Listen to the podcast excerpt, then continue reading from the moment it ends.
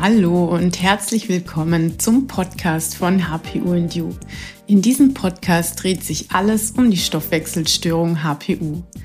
Mein Name ist Sonja Schmitzer und bevor wir in Medias Res gehen, noch eine kurze Info vorab. Diese Folge wird gesponsert vom NU Shop.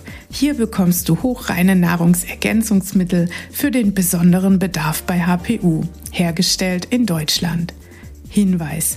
Wir empfehlen vor der Einnahme von Nahrungsergänzungsmitteln deinen persönlichen Bedarf durch geeignete Labortests zu bestimmen. Eine Schritt-für-Schritt-Anleitung dazu bekommst du im HPU-Startprogramm.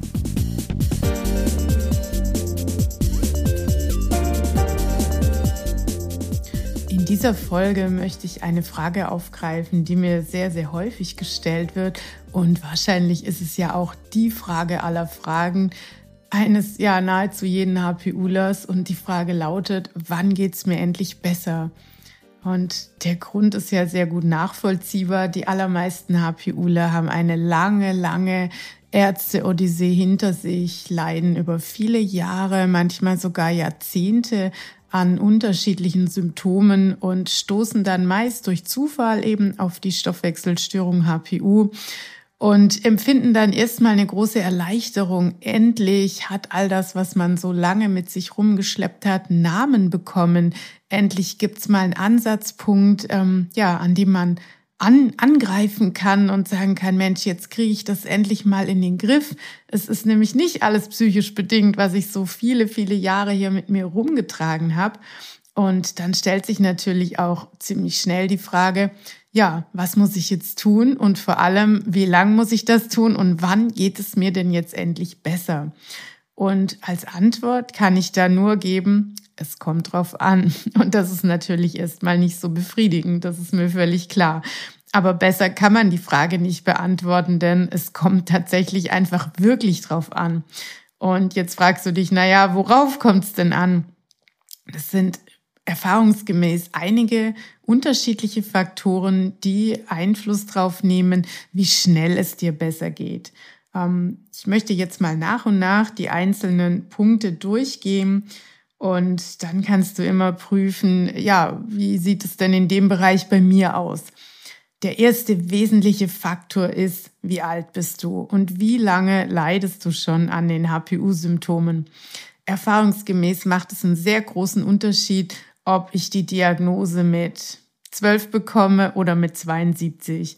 Ähm, das ist ja auch leicht nachvollziehbar. Mit 12 hat mein Stoffwechsel möglicherweise noch nicht so viele Giftstoffe eingelagert. Die Entgiftungsschwäche HPU besteht einfach auch noch gar nicht so lange, als wenn ich ein alter Mensch bin und ja, das einfach schon mein Leben lange so mit mir rumtrage und den Stoffwechsel in all den Jahren gar nicht richtig entlasten konnte.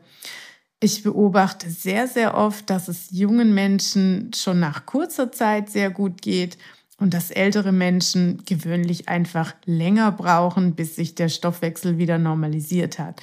Das soll aber nicht bedeuten, dass du ähm, vielleicht, wenn du schon 70 überschritten hast, die Flinte sofort ins Korn werfen solltest. Auch in dem Alter kann man noch sehr, sehr viel dafür tun, dass die HPU ähm, ja einfach gut eingestellt ist und die Symptome nicht so sehr ausgeprägt sind. Aber grundsätzlich ist es natürlich schöner, je jünger man ist und je weniger ausgeprägt der ganze Symptomstrauß so ist. Deshalb appelliere ich auch an der Stelle nochmal an alle Eltern, die hier zuhören.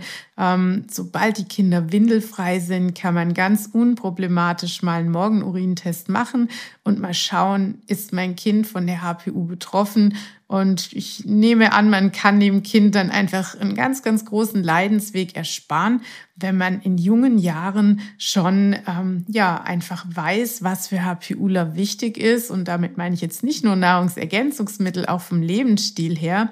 Und dann entsprechend schon intervenieren kann. Zu den Kindern wird es aber demnächst auch noch mal eine extra Folge geben. Ähm, da bitte ich einfach noch um ein kleines bisschen Geduld.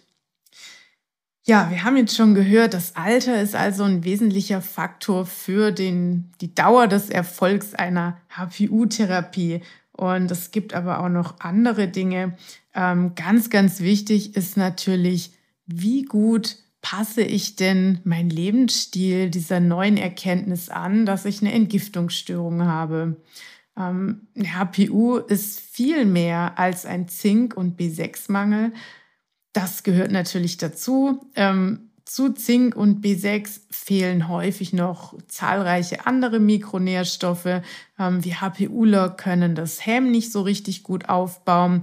Und dieses Molekül ist extrem wichtig zum Sauerstofftransport ähm, im Blut und in den Muskeln. Wir brauchen Häm zum Aufbau von Hormonen.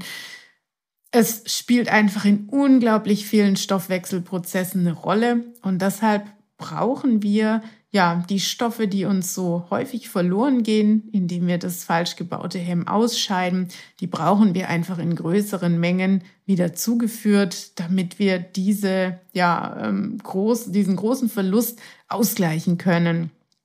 Und wenn wir also Zink und B6 in größeren Dosierungen wieder zuführen, dann funktioniert auch die Hemmproduktion wieder besser und so regeneriert sich nach und nach der ganze Stoffwechsel. Es ist also natürlich wichtig, dass wir Nahrungsergänzungsmittel einnehmen, aber nicht blind. Da rate ich immer dazu, vorher geeignete Laboranalysen machen zu lassen. Da Laboranalysen so ein riesen und umfangreiches Thema sind, das würde jetzt hier in der Folge den Rahmen sprengen, gehe ich auf diese Thematik auch in der anderen Folge nochmal separat und ja, ganz intensiv ein. Jetzt schauen wir mal noch, was kann ich denn zu Beginn noch optimieren, damit es mir schneller besser geht. Ich empfehle zu Beginn der HPU-Therapie immer eine Ernährungsumstellung. Warum ist die so wichtig? Du musst es dir so vorstellen, eine unbehandelte HPU versetzt unseren Stoffwechsel in einen wirklich unguten Zustand. Ähm, da hängt's und klemmt's an allen Ecken und Enden. Uns fehlt Energie, uns fehlt Sauerstoff, uns fehlen Mikronährstoffe. Und ja, in so einem Zustand kann der Stoffwechsel einfach nicht gut funktionieren. Zu allem Übel können wir eben auch Giftstoffe viel schlechter ausscheiden als andere Menschen. Und deshalb ähm, ja, ist einfach so viel im Argen bei der HPU. Und was hat es jetzt mit der Ernährungsumstellung zu tun? Ja, wir sind in einem Zustand, in dem der oxidative Stress recht hoch ist. Das brauchen wir biochemisch hier jetzt gar nicht bis ins Detail aufzudröseln. Du kannst dir einfach nur merken, bei hohem oxidativen Stress, ähm, ja, entstehen einfach viele freie Radikale, die schädigen wieder das Gewebe. Es kann zu Entzündungsreaktionen kommen und der Körper hat ständig zu rödeln und zu ackern, dass er diesen oxidativen Stress irgendwie bewältigen kann. Unter dieser Situation spielt dann häufig noch das Immunsystem verrückt und fängt an, gegen alles Mögliche zu reagieren. Ähm, viele Menschen entwickeln dann Allergien, Neurodermitis, Hashimoto.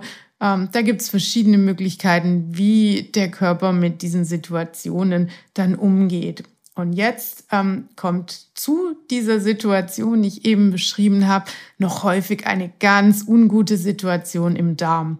Da fehlen Mikronährstoffe, es fehlt zum Beispiel Zink, was ganz wichtig für die Darmschleimhaut ist. Und ja, häufig haben wir im Darm auch ein Leaky Gut.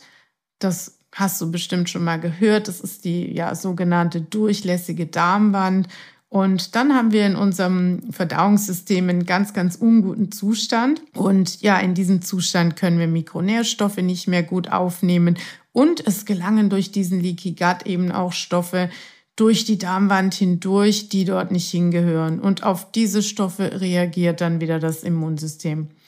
Du siehst, es ist alles irgendwie in Aufruhr und mit der Ernährungsumstellung am Anfang der HPU-Therapie, da bringen wir einfach mal für einige Zeit Ruhe ins System.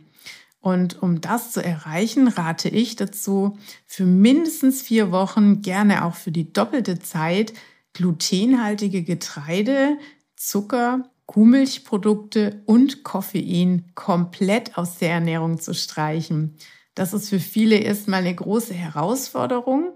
Das äh, ist mir völlig klar, aber die Effekte sind wirklich teilweise ganz, ganz erstaunlich. Also viele HPUler in meinem HPU-Startprogramm berichten mir, bevor wir überhaupt das allererste Nahrungsergänzungsmittel eingeführt haben, dass die Ernährungsumstellung für sie schon ja ein absoluter Gamechanger war.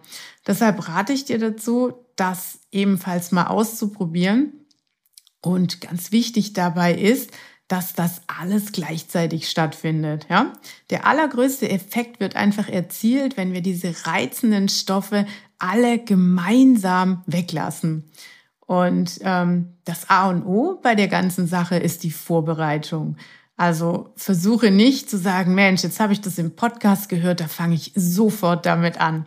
Wichtig ist, lass dir noch zwei, drei Tage Zeit, bereite dich vor und guck erst mal, was kann ich denn dann überhaupt essen? Wie könnte mein Frühstück aussehen?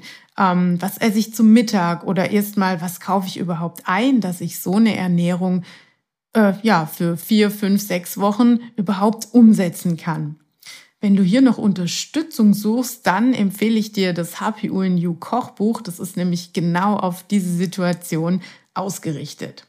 So, also wir merken uns, mit dieser Ernährungsumstellung nehmen wir erstmal Stress aus dem System, reduzieren den oxidativen Stress und ähm, ja, entlasten das angeschlagene Verdauungssystem. Und so hat der Stoffwechsel Zeit, einfach mal runterzukommen und sich wieder ja, mehr ins Gleichgewicht zu bringen. Das ist ganz, ganz toll, wenn du das parallel zu deinem Therapiestart durchführen kannst. Jetzt möchte ich dir noch einen weiteren wichtigen Faktor sagen, den ich auch häufig in, in meinen Kursen beobachte. Und zwar hat es was mit dem Ferritinwert zu tun. Der Ferritinwert ist unser sogenannter Eisenspeicher. Und ich habe etwa 98 Prozent Frauen in meinem HPU-Startprogramm und erlebe hier immer wieder, dass es wirklich sehr, sehr, sehr niedrige Ferritinwerte gibt, vor allem bei Frauen, vor allem bei Frauen, die eine starke Menstruationsblutung haben, da ist es häufig einfach schwierig, den Eisenspeicher gut aufgefüllt zu halten. Ja, und diese Frauen gehen auch häufig zum Hausarzt und lassen, wenn sie eine starke Müdigkeit verspüren, diesen Ferritinwert mal überprüfen. Und hier muss ich einfach dazu sagen, sind die Grenzwerte in den letzten Jahren immer weiter nach unten gesetzt worden, so dass in manchen Laboren ein Ferritinwert von neun ähm, noch als normal gilt. Und mit neun kann man sich eigentlich kaum mehr über Wasser halten. Also ich rate immer dazu, dass ein Ferritinwert von Frauen ja um die 70 liegen sollte. Und ähm, alles, was da weit drunter liegt, entspricht absolut nicht der Norm. Und es hat sich eben gezeigt, ja, wenn ein Ferritinwert unter 30 liegt, dass es dann einfach sehr viel länger dauert, bis die HPU-Therapie richtig anschlägt. Also lass einfach mal bei dem Hausarzt deinen Ferritinwert überprüfen, lass da mal schauen, wo der steht und lass dich bitte nicht von möglicherweise äh, weit ausgedehnten Referenzwerten da ähm, in die Irre führen. Und ja, bei allem, was unter 30 ist, kann man tatsächlich sogar mal über Eiseninfusionen nachdenken. Allerdings ist es oft schwierig, einen Arzt zu finden, der sich dazu bereit erklärt. Man kann dann aber natürlich auch ja, mit oralem Eisen nachhelfen. Und hier rate ich zu einem Präparat, was Eisen-Bisglycinat enthält. Hier ist die Studienlage relativ eindeutig. Eisen in Form von Eisen-Bisglycinat hat einfach für den Menschen die allerhöchste Bioverfügbarkeit und genau, Vitamin C sollte auch immer mit dabei sein, weil das die Eisenaufnahme einfach unglaublich erhöht. Ja, also sorge dafür, dass dein Ferritinwert gut ist. Ähm, am Alter können wir nicht viel ändern. Das ist einfach gegeben, so wie es ist. Aber an der Ernährung kann man noch einiges ändern. Ja, und ganz, ganz wichtige Faktoren in der HPU-Therapie sind auch neben guter Ernährung Bewegung regelmäßig, aber nicht zu viel. Also ähm, push dich nicht irgendwo hin, wo du dich danach total gerädert fühlst, aber versuche wirklich, dich jeden Tag mindestens eine halbe Stunde draußen an der frischen Luft zu bewegen. Das kann oft ein riesen Gamechanger sein. Ja, einen weiteren Tipp, den ich dir noch geben kann, damit es schneller geht mit der Verbesserung deiner Symptome, ist regelmäßige Entspannung. Und jetzt denkst du, oh super, Sonja sagt Entspannung, da haue ich mich gleich vor den Fernseher und schaue mir meine Lieblings-Netflix-Serie an. Das meine ich nicht mit Entspannung. Wenn ich von regelmäßiger Entspannung rede, dann meine ich, finde eine Möglichkeit, in einen Zustand der tiefen Entspannung zu kommen. Und das gelingt uns leider nicht von Netflix, sondern ähm, das gelingt zum Beispiel ja mit autogenem Training, mit Meditation. Äh, manche erreichen das mit Yin-Yoga, mit progressiver Muskelentspannung. Auch Hypnose ist eine schöne Möglichkeit. Also es gibt da vielfältige Ansätze und da rate ich einfach dazu, ja, spür in dich rein und guck mal, welche Methode liegt dir denn da. Ähm, nicht jeder kommt mit jeder Methode klar. Ich habe jetzt verschiedene genannt. Kann man einfach mal bei YouTube eingeben und sich da ein bisschen einhören und eingucken und dann ja einfach mal auch ausprobieren und schauen, wie schaffe ich es denn, diese Entspannung wirklich in meinen Alltag einzubauen. Man kann messen, dass ein Mensch mit HPU mehr vom falsch gebauten Hemm ausscheidet, wenn er unter Stress steht. Und dieses falsch gebaute Hemm, das ist bei uns ja wirklich die Wurzel allen Übels und deshalb müssen wir auf allen Ebenen vermeiden, in diesen Zustand zu kommen, wo wir viel von dem falsch gebauten Hemm ausscheiden. Denn erstens fehlt uns das dann im Stoffwechsel und zweitens, ja, wird jedes Mal eben Zink und Vitamin B6 mit ausgeschwemmt und das fehlt uns dann auch mit den bekannten zahlreichen Folgen. Jetzt kommen wir nochmal zur Ausgangsfrage zurück. Ja, wann geht's mir denn nun eigentlich besser? Jetzt möchte ich dir trotz allem mal einen Zeitrahmen geben. Also, ich habe wirklich jetzt mit sehr, sehr, sehr vielen HPU-Lern schon zusammengearbeitet und habe den Start der Therapie begleiten dürfen. Und es gibt ganz unterschiedliche Reaktionen. Es gibt HPUler, die sagen schon nach vier bis acht Wochen, Mensch, ähm, also ich fühle mich wie ein neuer Mensch. Es ist alles ganz anders. Äh, allein die Ernährungsumstellung, die hat bei mir schon echte Wunder bewirkt.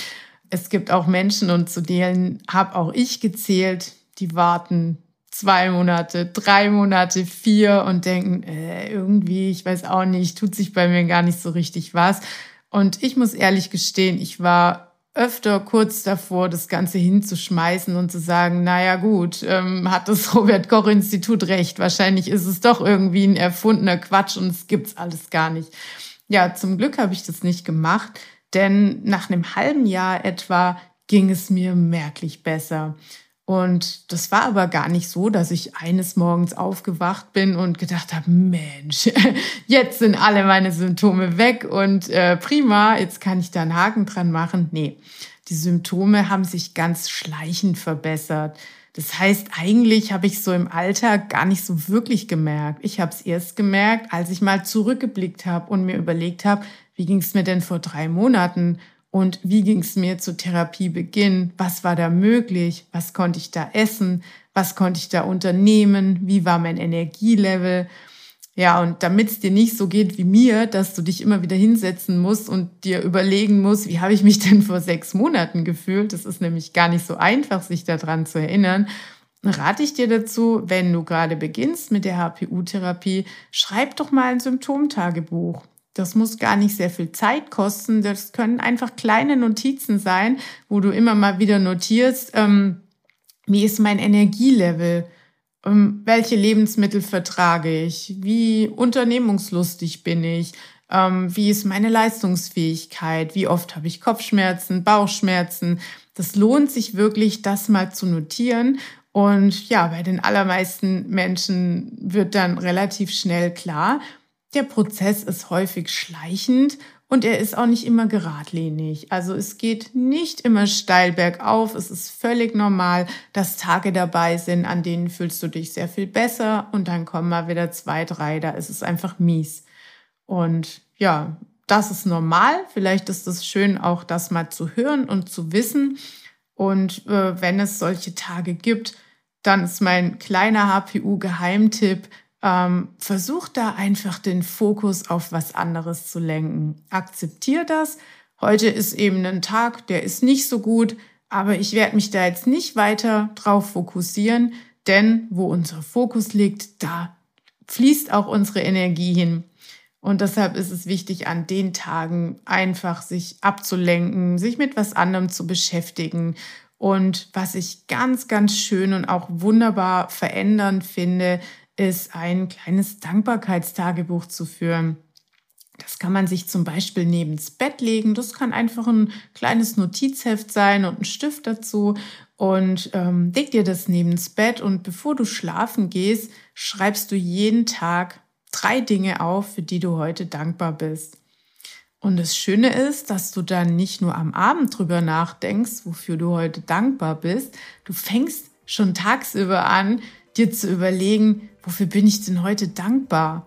Ja, und kriegst, schärfst deinen Blick für die kleinen Dinge und die schönen kleinen Dinge des Lebens, die unseren Alltag einfach so wertvoll und so, ja, wunderschön machen. Und damit kannst du deinen Fokus ganz, ganz prima von den zugegebenermaßen oft lästigen HPU-Symptomen ablenken, hin zu was Schönerem, zu mehr innerem Frieden und zu mehr Dankbarkeit.